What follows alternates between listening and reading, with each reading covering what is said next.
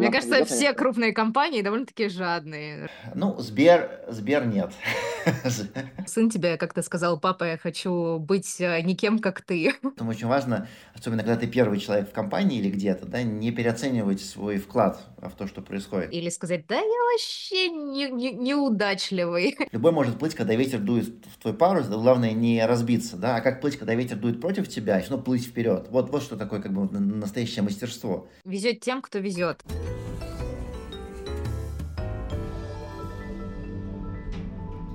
Всем привет! Меня зовут Настя Гусенцова, основатель агентства экспертных медиа «Лифт». И в этом подкасте «В лифте» мы говорим о том, как грамотно быть первым лицом компании. С предпринимателями, топ-менеджерами, экспертами беседуем о карьере, бизнесе и пути к своему делу. В общем, делимся опытом. Сегодня мы стартуем второй сезон подкаста, да еще и в новом формате, с видео, чтобы вы могли не только на слух воспринимать размышления по теме, но и познакомиться лично с нашими экспертами. Сегодняшний гость Марк Завадский, предприниматель, топ-менеджер, продюсер, журналист, человек в послужном списке которого очень интересный набор брендов, от Алибабы и Сбера до смешариков с фиксиками. С Марком мы поговорим не только о том, как вести бизнес, но и как грамотно из него выходить. Еще затронем тему российского и китайского бизнеса и поговорим, зачем предпринимателям покер и жизнь на острове. Поехали! Поехали!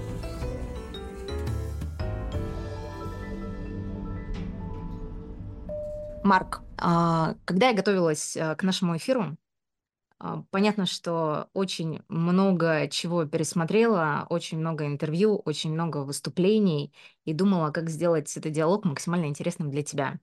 Потому что кажется, что тебе все вопросы уже задавали, все э, интересности расспросили. У тебя очень много разных направлений, и вот э, хочется мне сейчас понять, а как ты себя а, позиционируешь вот в сегодняшнем моменте? Ты кто? Ты предприниматель, ты владелец агентства, ты экс-хед что-то там. А, вот как тебе комфортно самому быть? Э, я островитянин, в первую очередь. Я живу на острове. Это лучший остров в мире. Причем, так считаю, не, не только я но и миллионы людей по всему миру, потому что Мадейра, где я сейчас живу, она признается там, лучшим островом мира на протяжении последних 15 лет. Тут, правда, есть определенный э, нюанс, как, как говорится, потому что э, Роналдо, известный футболист родом с Мадейры, и каждый раз он призывает своих поклонников голосовать за, за Мадейру. У других островов нет таких э, адвокатов, поэтому Мадейра всегда выигрывает. Но Мадейра, это правда, это, это потрясающее место. Вот последние, э, ну, почти уже по два года я себя, наверное, ощущаю островитянином и веду такой очень островной об образ жизни. То есть я стараюсь себя не, э, не идентифицировать по тем, чем я занимаюсь, или по, тем более по тем, чем я занимался. Очень печально быть экс темой X7. Я был какое-то время, да, потому что понятно, что большие бренды, с которыми ты работаешь, так или иначе, они дают тебе какую-то э, какой-то флер, э, и ты их продолжаешь там использовать какое-то время, но это время заканчивается, во-первых, во-вторых, это тоже такая немножко печальная история, когда ты везде как бы экс кто-то. Поэтому сейчас я просто островитянин. Звучит э, шикарно. Я еще слышала, опять же, от тебя очень интересное определение а, точнее так, ты рассказывал про свое общение с сыном, и что сын тебе как-то сказал, папа, я хочу быть э, никем, как ты. Да, это такая, это тоже такая очень дзенская формулировка, и вообще, мне кажется, у меня, у меня сыну 7 лет, я очень много времени, опять же, провожу с, с ним сейчас, последние два года многому у него учусь. А Кем ты хотел стать, когда вырастешь? Вот знаешь, опять же, если говорить про детство, а, у нас у всех есть какие-то мечты, какие-то желания, и вряд ли в детстве мы задумываемся, что, а вот я бы хотел быть там либо основателем какой-то компании, либо э, каким-нибудь топом. А обычно все хотят Ладно, в моем детстве все хотели быть учителями или космонавтами или врачами. Вот у тебя было какое-то такое желание, и насколько это мычится с тем, что ты сейчас островитянин? Я мало знал про острова, когда я родился в Москве, вырос в Москве. Э, у меня, ну, у меня не было какого-то четкого прямо понимания, кем я хочу быть. Uh, у меня бабушка была известным китаистом, поэтому я учил китайский там, и в школе, там даже какие-то уроки конспектировал на, на, на китайском, поэтому для меня было в целом понятно, что это будет направление, куда я буду двигаться, скорее всего, потому что uh, вот, ну, бабушка известным была китаистом, uh, мои родители никак с Китаем не, не были связаны, и ей очень хотелось, чтобы я продолжил эту традицию. Я, в принципе, был не против, а, вот, меня интересовала математика, литература, но не в том смысле, что я хотел бы заниматься этим профессионально. Поэтому для меня вот эта китайская история, она была таким естественным выбором, что ли. Да? Мне были интересны иероглифы, мне был интересен Китай, я проводил какое-то время, моя бабушка в 90-е э, преподавала в католическом университете на Тайване, я к ней ездил э, летом иногда, вот, поэтому так иначе был связан с этим китайским миром, и Э, он постепенно для меня открывался, поэтому вот э, выбор университета э, и вот кафедры китаеведения был для меня, наверное, таким спокойным и естественным. Это не, был, это не было каким-то бунтарским выбором, это не было историей, что я вот с детства сам именно вот вопреки всему хотел заниматься именно этим. Это было такое естественное развитие событий для меня. Мы в этом подкасте говорим с топ-менеджерами, предпринимателями, экспертами о том, а как правильно, качественно быть первым лицом компании. Вот все равно, извини, мы будем возвращаться к твоему экс, потому что это большой путь, и он максимально интересный. Есть ли у, у тебя какие-то ключевые правила, ключевые принципы о том, а каким должен быть э, этот человек, который возглавляет компанию, и главное, светит своим лицом, потому что а, без этого быть закрытым, мне кажется, в сегодняшнем мире просто невозможно. Никто не будет знать, а что же в твоей голове творится и куда ты ведешь компанию. Я долго был журналистом и много общался с первыми лицами, как, как журналист, до того, как стать, собственно, руководителем компании или человеком, который рассказывает об этих компаниях а, вовне. А, и мне всегда нравились, когда я был журналистом, мне нравились руководители, которые ну, очень максимально простые, что ли, да, то есть mm-hmm. мне не нравилось, когда э, выходит какой-то нап- напыщенный человек, начинает рассказывать, как все сложно, как это все. Ну, у меня э, не было, наверное, каких-то установок, когда я вот выходил работать во все эти компании. Я просто старался быть э, максимально честными с сотрудниками, которые со мной работали. То есть, если что-то им обещаю, то я это делаю. И, соответственно, чтобы то, что я говорил вовне, это минимально отличалось от того, что я говорю по компании, да. Это не всегда получается, потому что понятно, что всегда это немножко разная информация, да, и не все, что ты можешь сказать внутри, ты можешь сказать вовне, потому что это будет во вред компании, всегда есть кухня, да, по в любой сфере, любой индустрии есть кухня, которую ты не вносишь. Но все равно ты должен в основных моментах быть э, максимально э, э, одинаковым, что ли, да, внутри и вовне. Э, вот. Ну и э, я, мне в целом свойственен такое отношение немножко не, не очень серьезное к себе и к жизни, поэтому я всегда относился к этому немного как к игре, э, к тому, чем я занимаюсь, к тому, кто я есть, э, вот, и немножко со стороны на все это смотреть, да, вот я, с одной стороны, где-то выступаю, я как бы я, да, а вот я выступаю, я смотрю на себя со стороны, как со стороны это выглядит, да, это очень помогает быть а, адекватным а, вот во всех этих карьерных перемещениях.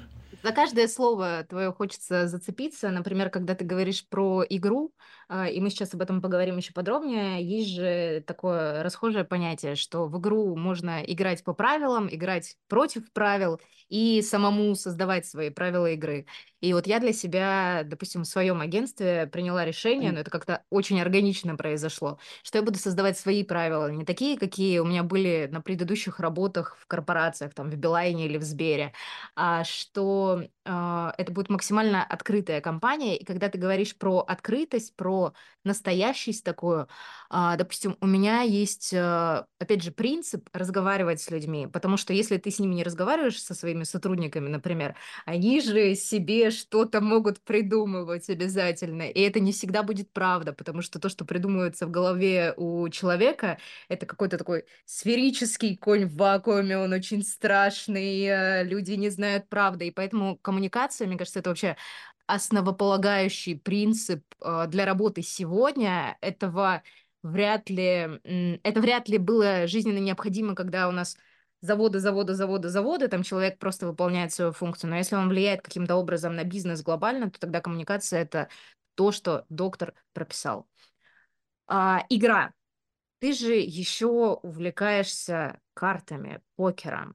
А, я увлекся этой историей, я прошел определенное обучение и продолжаю учиться, э, играю.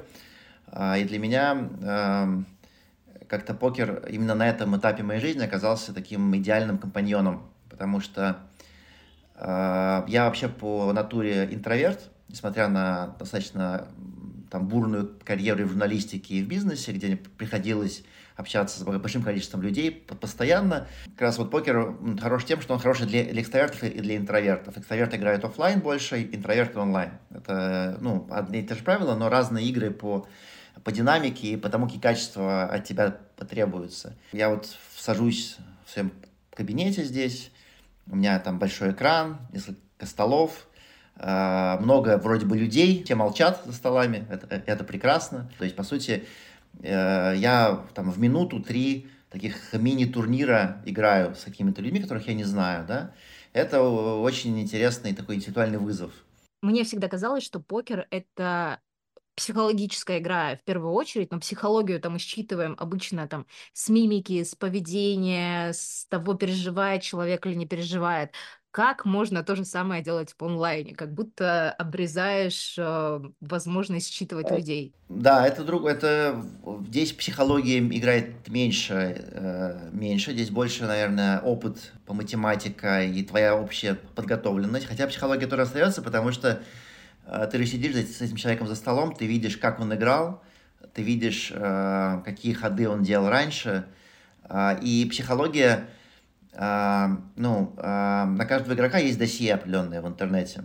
Есть статистика, да, которая, у меня есть к ней доступ, да, я вижу его портрет как игрока, я вижу, насколько он агрессивен, в какие моменты он, он агрессивен, насколько он играет, э, что называется, полузова, да, то есть насколько он играет э, э, с, больш, с большим количеством карт или с меньшим количеством карт. То есть э, вся эта информация у меня на этого игрока есть. В отличие от э, других карточных игр, ты э, принимаешь решение, когда играешь, а когда нет, да, то есть ты выбираешь те карты, которыми ты, ты, ты, ты, ты готов играть. То есть ты, у тебя намного большей э, степень контроля и ответственности за тем, что ты делаешь, да, ты, ты не можешь списать все на неудачу, на, там, на bad luck, на что угодно, да, здесь сам виноват. это не проходит. Да, если ты что-то сделал, ты сам виноват, ты сам решил эти деньги положить, никто тебя там за, э, там, за руку не тянул. А в отличие от шахмат, эм, в шахматах э, нет, нет не, не, неопределенности. То есть ты видишь э, доску, ты знаешь, сколько, фи, э, там, сколько э, фигур у, у, у оппонента, да, ты видишь все его ходы, там а, неопределенность только а, связана с тем, с будущим, что ли, да, то есть какие ходы сделает твой оппонент. В покере ты всегда работаешь с неопределенностью. Ты знаешь, какие карты у твоего оппонента. Да? Это ключевой элемент уравнения. Ты можешь об этом только догадываться. Да, ты должен... И твоя задача, и, собственно, все, что ты делаешь до момента, когда ты либо теряешь деньги, либо получаешь деньги, ты уменьшаешь этот уровень неопределенности все твои действия в покере, как я, этот язык покера, да, ты э, уменьшаешь уровень неопределенности. То есть э, в идеале к моменту, когда, собственно, ты должен уже либо расстаться с деньгами, либо их получить, ты должен уже понимать, что у твоего оппонента.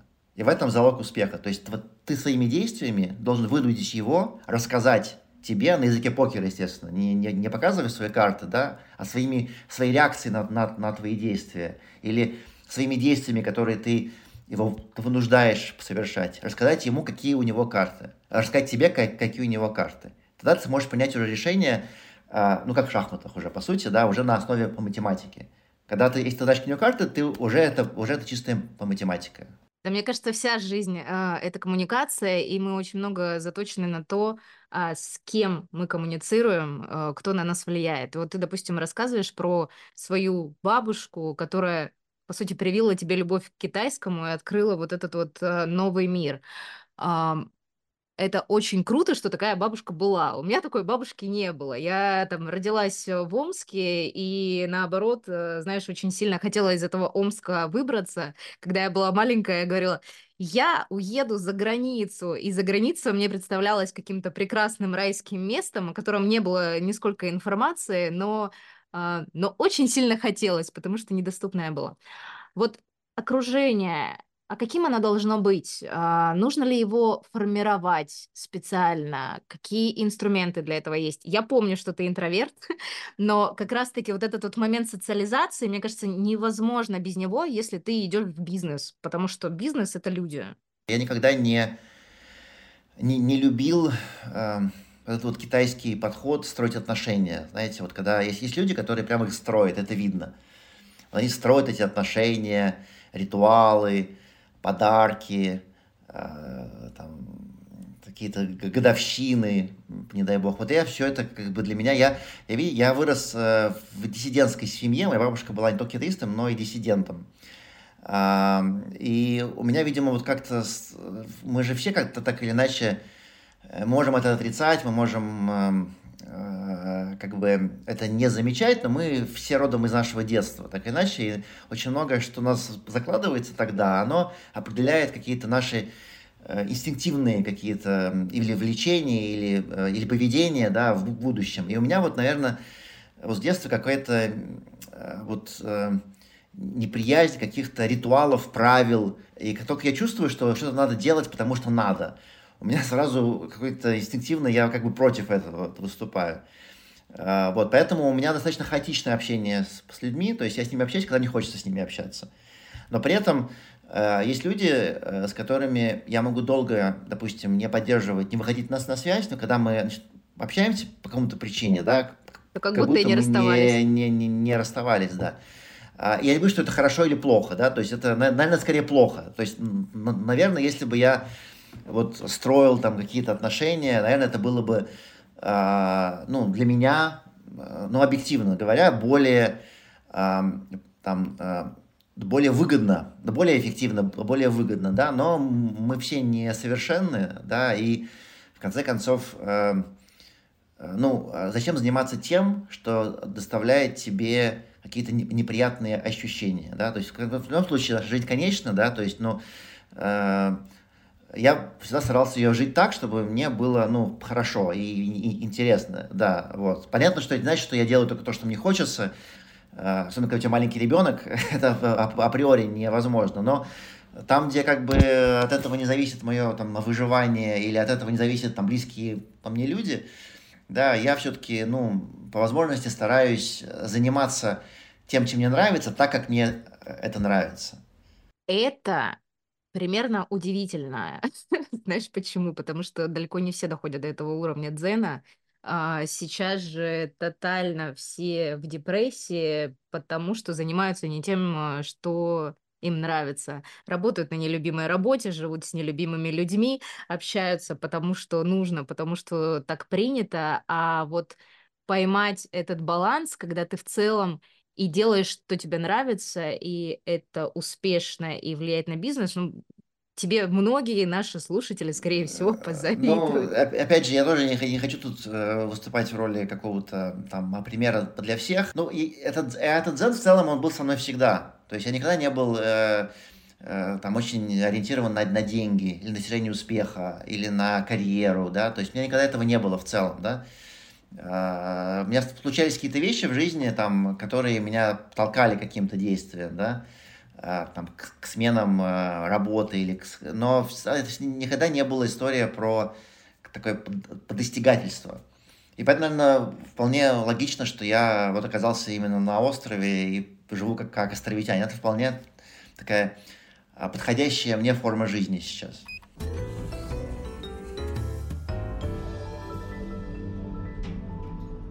Давай резко поменяем тему, перескочим, потому что я думаю об этом, вот сколько мы с тобой общаемся. Почему смешарики? Как в твоей жизни появились мультики? Ну, тоже так совпало. Я, э, мы довольно давно э, были знакомы с основателем компании Рики, собственно, владелец смешариков Ильей, Ильей Поповым. И когда я ушел из Сбера, мы с ним списались, он мне написал, и изначально мы обсудили такой небольшой консалтинг э, по китайскому направлению, потому что у Рики несколько проектов в, Китае было запущено.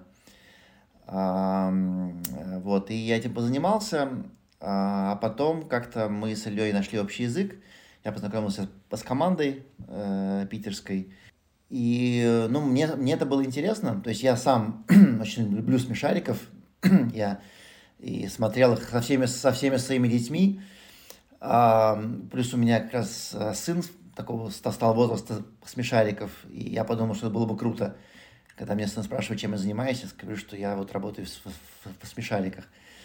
А, и а, главное, что я а, понял, что я смогу, а, ну, я, я понял, чем я смогу помочь компании в тот момент, потому что а, компания такой с очень длинной, славной историей, но в тот момент, когда я туда приходил, а, там были определенные кадровые по, по, по проблемы, определенные проблемы чисто по бизнесу, не по креативу, да, а именно по, по сути, по монетизации того, что компания делала. Плюс в тот момент как раз Рики покупал аэроплан, то есть покупал фиксиков, то есть появлялся и, московский офис, объединение по, по, по двух команд. Это был интересный такой вызов для меня, как управленца. Как-то вот совокупность, плюс у меня, ну, так или иначе, мне была сфера медиа, в широком смысле, мне была интересна вообще твой журналистский бэкграунд. Я, кстати, потом это выяснил, я даже про это забыл, что в свое время я делала премьеру полного метра смешариков в Гонконге, когда я там жил. Поэтому у меня была, тоже какая-то была своя история, там, связанная э, с этим брендом. Вот, и по совокупности я сначала зашел туда на такую, на э, менее операционную роль, а потом началась пандемия, вот эта интеграция с московской командой, и стало понятно, что либо надо туда уже погружаться полностью, либо уходить. Потому что... А как вообще понять, что вот это вот дело твое? Э, мне важен баланс двух вещей.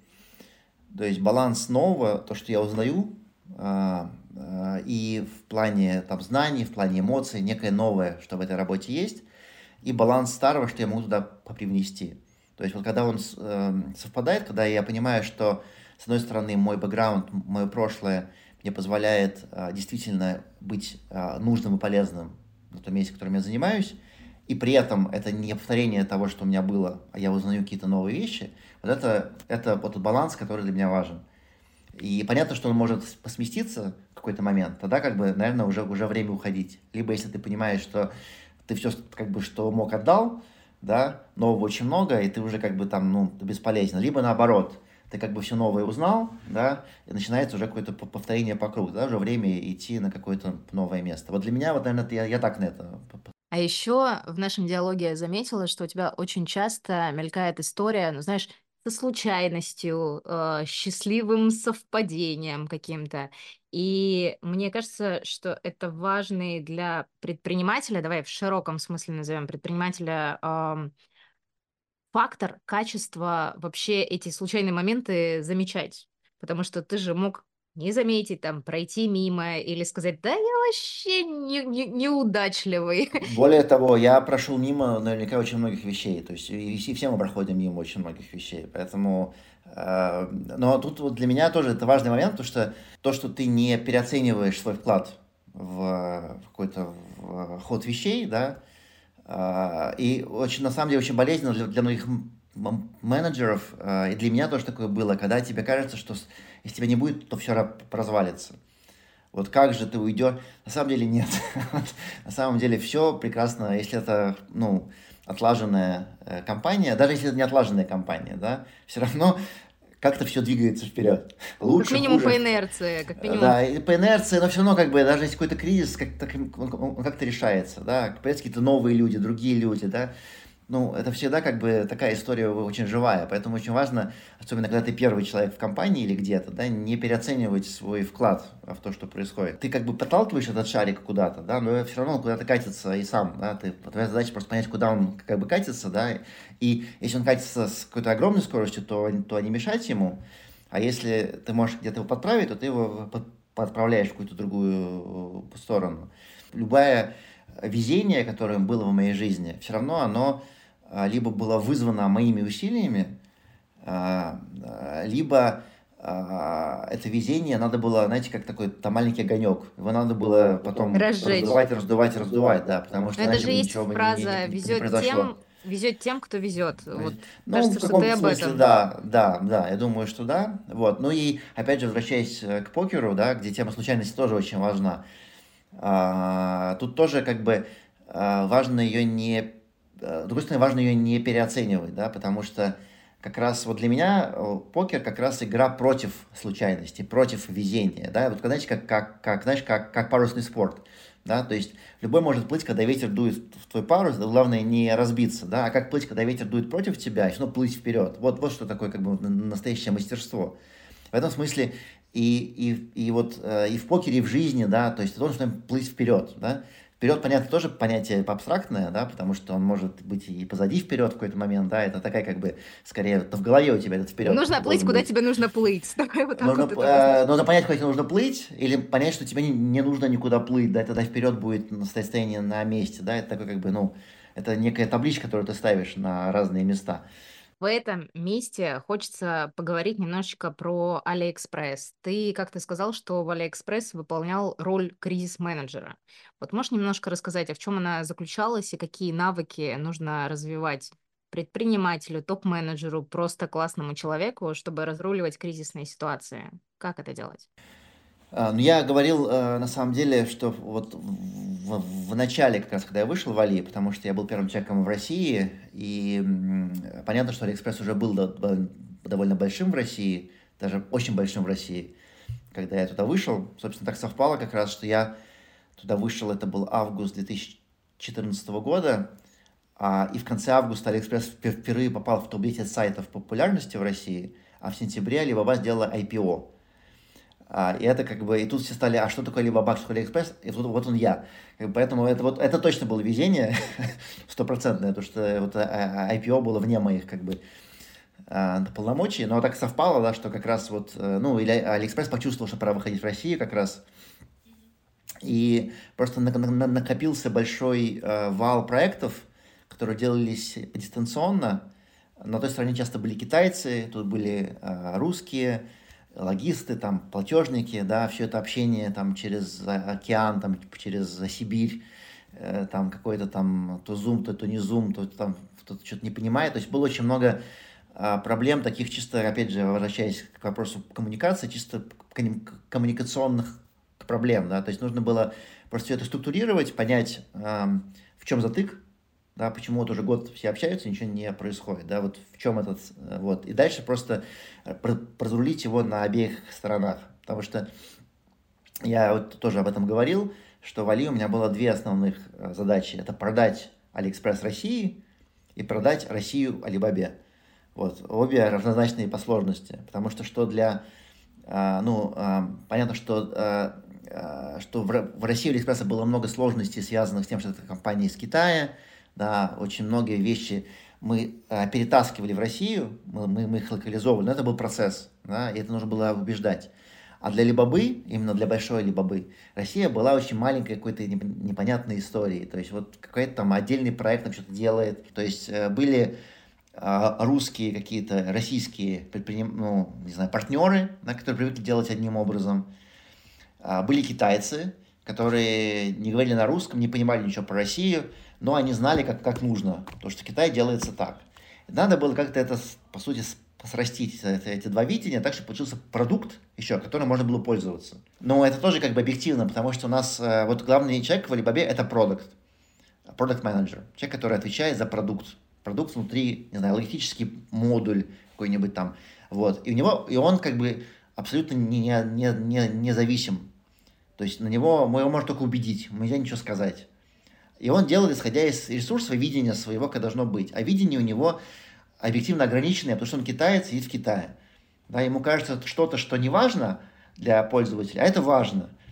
Вот. И поэтому вот на каждом этапе нужно было отслеживать. Сначала это делал я, потом там э, компания разрослась, какие-то ну, другие люди, да, но было очень важно отслеживать, а что же происходит внутри развития каждого продукта.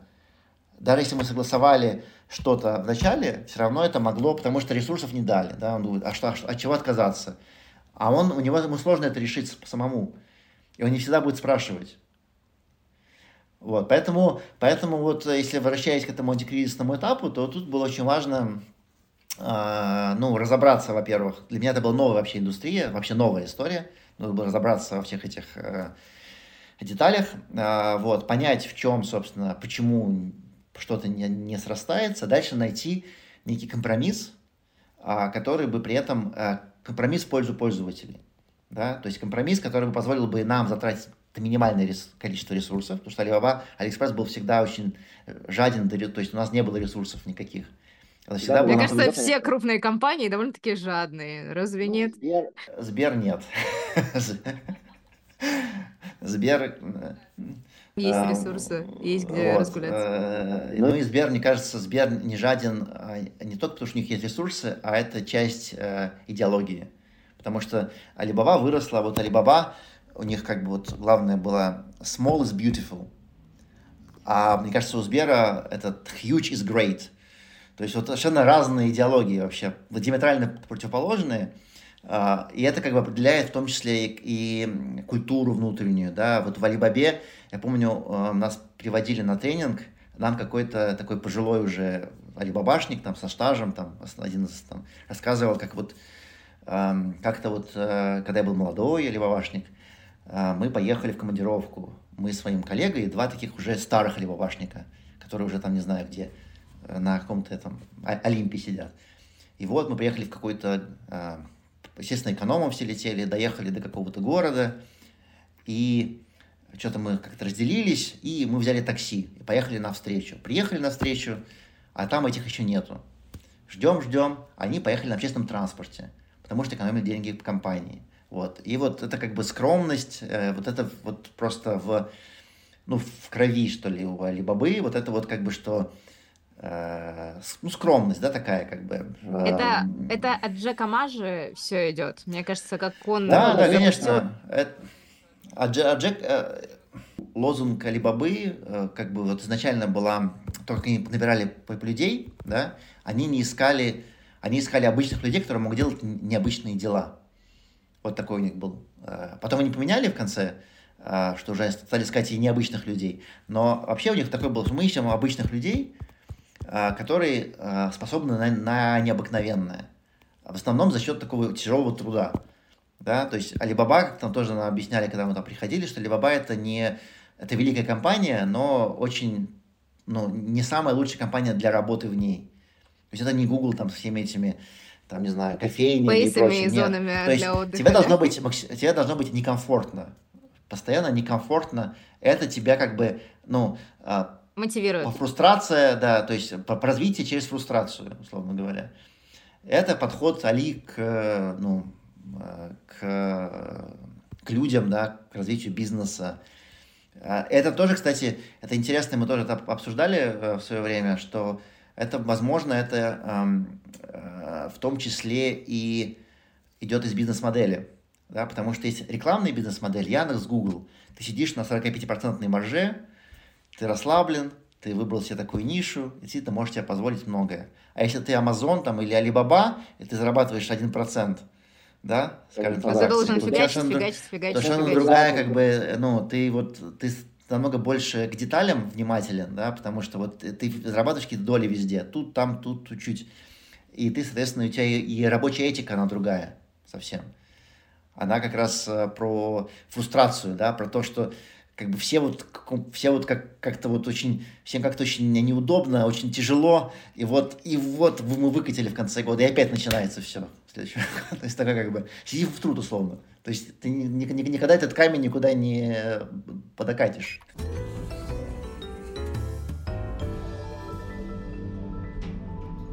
Получается, что у меня что там, одно рукопожатие через тебя до Джека Ма. Нечаянно. Приятно. Ам, ты же с ним общался, работал лично, как я понимаю, немало взаимодействовал. А, сейчас вопрос не про тебя, но реально интересно. А он какой? Потому что вот есть картинка, там, условно, на обложке в Форбсе, есть какая-то картинка, которая придумана таблоидами, А что там внутри? Это тоже же первое лицо, при том, ого-го, какой компания. Какой он? Ну, я тоже не могу сказать, что прям очень много с ним общался. То есть у нас было несколько бизнес-встреч, и какое-то время мы проводили, когда он был в Москве чуть больше, но тоже как бы Джек Ма, uh, у него, вот Джек Ма как раз очень, очень, очень много друзей. Вот, и, uh, и в России, и где угодно, и вот личное время мы все были какими-то друзьями загадочными.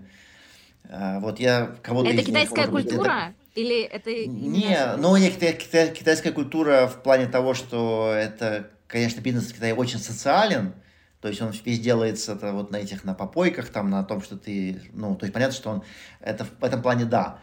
А, но и он, мне кажется, тоже э, вот, он же, он же тоже коммуникатор во многом, то есть он же, он же не, айтишник, э, да, у него же нету таких hard скиллов, да, вот он, там, карьеру начинал, эм, общаясь с, с иностранцами около известного около озера в, в, в Ханчжоу, то есть, в принципе, он в целом про коммуникации человек, да, про внутренние во многом, да, то есть он смог создать эту культуру, конечно, это его история. А, вот, но я, видишь, я его застал уже на закате, то есть, ну, когда мы с ним познакомились, по сути, он уже, наверное, готовился к уходу во многом, и вообще чувствовал, что ему все это надоело во многом. Вот эта торговля леплицом, э, то есть у него какие-то уже свои там интересы. Конечно, он уже перерос уж точно российский бизнес. У него, у него к России была какая-то какая личная вот интерес, наверное, потому что, ну, вот какая-то такая не совсем обычная страна.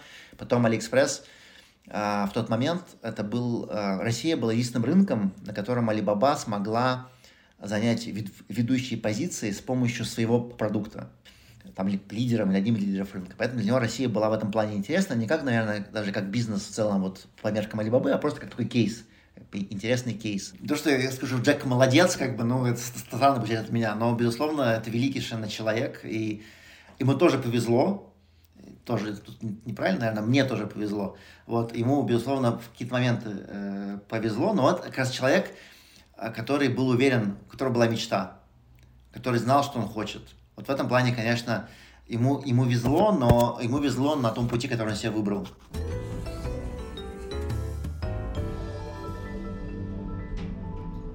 Я хочу вернуться к тебе.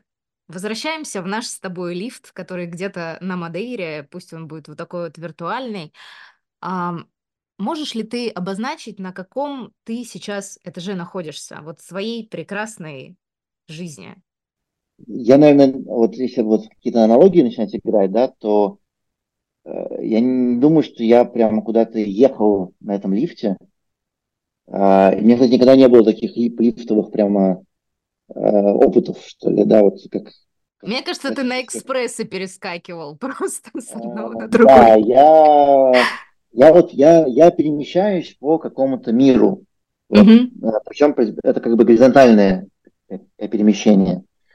Вот, и э, я оказался на острове.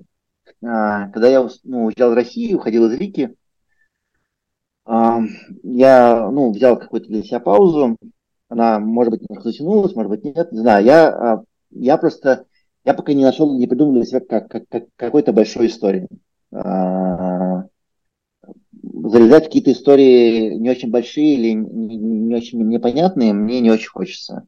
И в покере вот успех, он это деньги. То есть тут ты не можешь... Вот в покере, ну, вот реально, то есть это очень простая в этом плане тема. То есть ты зарабатываешь, ты успешен, ты проигрываешь, ты можешь сколько угодно говорить, что вот я думал, там не повезло. Но если на дистанции ты проигрываешь, mm-hmm. то ты, ты не успешен. Это значит, ты плохо играешь. У тебя, ты не этой игры. Вот поэтому я хотел добиться успеха, а, а тут успех, вот в отличие от других многих вещей, он очень нематериален, понятен и, и немедленен. Mm-hmm. Более того, то есть он на, наступает сразу, этот успех. А, вот, а возвращаясь к теме, то есть, и поэтому, поэтому а, я не знаю, то есть у меня а, а, для меня нормальные сейчас будут разные сценарии следующей жизни. И то, что я провяжу всю, по всю жизнь на, на этом острове. Ну, понятно, я куда-то езжу, но это будет моей основной базой. Мне максимально комфортно. А, это прекрасное место, я всем рекомендую посетить хотя бы раз, вы влюбитесь просто в модели. На правах рекламы. Да, с другой стороны, ну, я тут как бы никак не, это не, не выигрываю. Вот. А с другой стороны, я понимаю, что если вдруг у меня будет какая-то возможность, которая меня увлечет, да, которая потребует переезда в какое-то другое место, ну, ну почему нет? То есть я, это, это не то, что я сейчас такой стал, я всегда был к этому открыт. То есть я всегда был в целом оппортунистически настроен, оппортунистически в таком, ну, это какое-то слово такое какое-то с негативной коннотацией, а, а, оппортунист, да, а в целом это вот человек, который а, открыт к возможностям mm-hmm. да, и готов их, их, их рассматривать а дальше уже, ну, рассмотрение начинает принять. Рассматриваешь, понимаешь или отвергаешь. Спасибо тебе огромное за диалог. Я тебе желаю добиться твоих важных нужных, задуманных тобой высот в покере. И пусть в твоей жизни будет огромное количество возможностей, которые они есть, и которые ты видишь, и которых ты не, не упускаешь, потому что ты, ты офигенная ролевая модель, вот именно ролевая модель предпринимателя, топ-менеджера, который действительно цепляется, ну вот в моем понимании цепляется за жизнь и живет вот ее э, максимально вкусно, ярко. Спасибо тебе за такой образ. Спасибо тебе за добрые слова и тебе тоже удачи. Спасибо. Счастливых начинаний. Спасибо.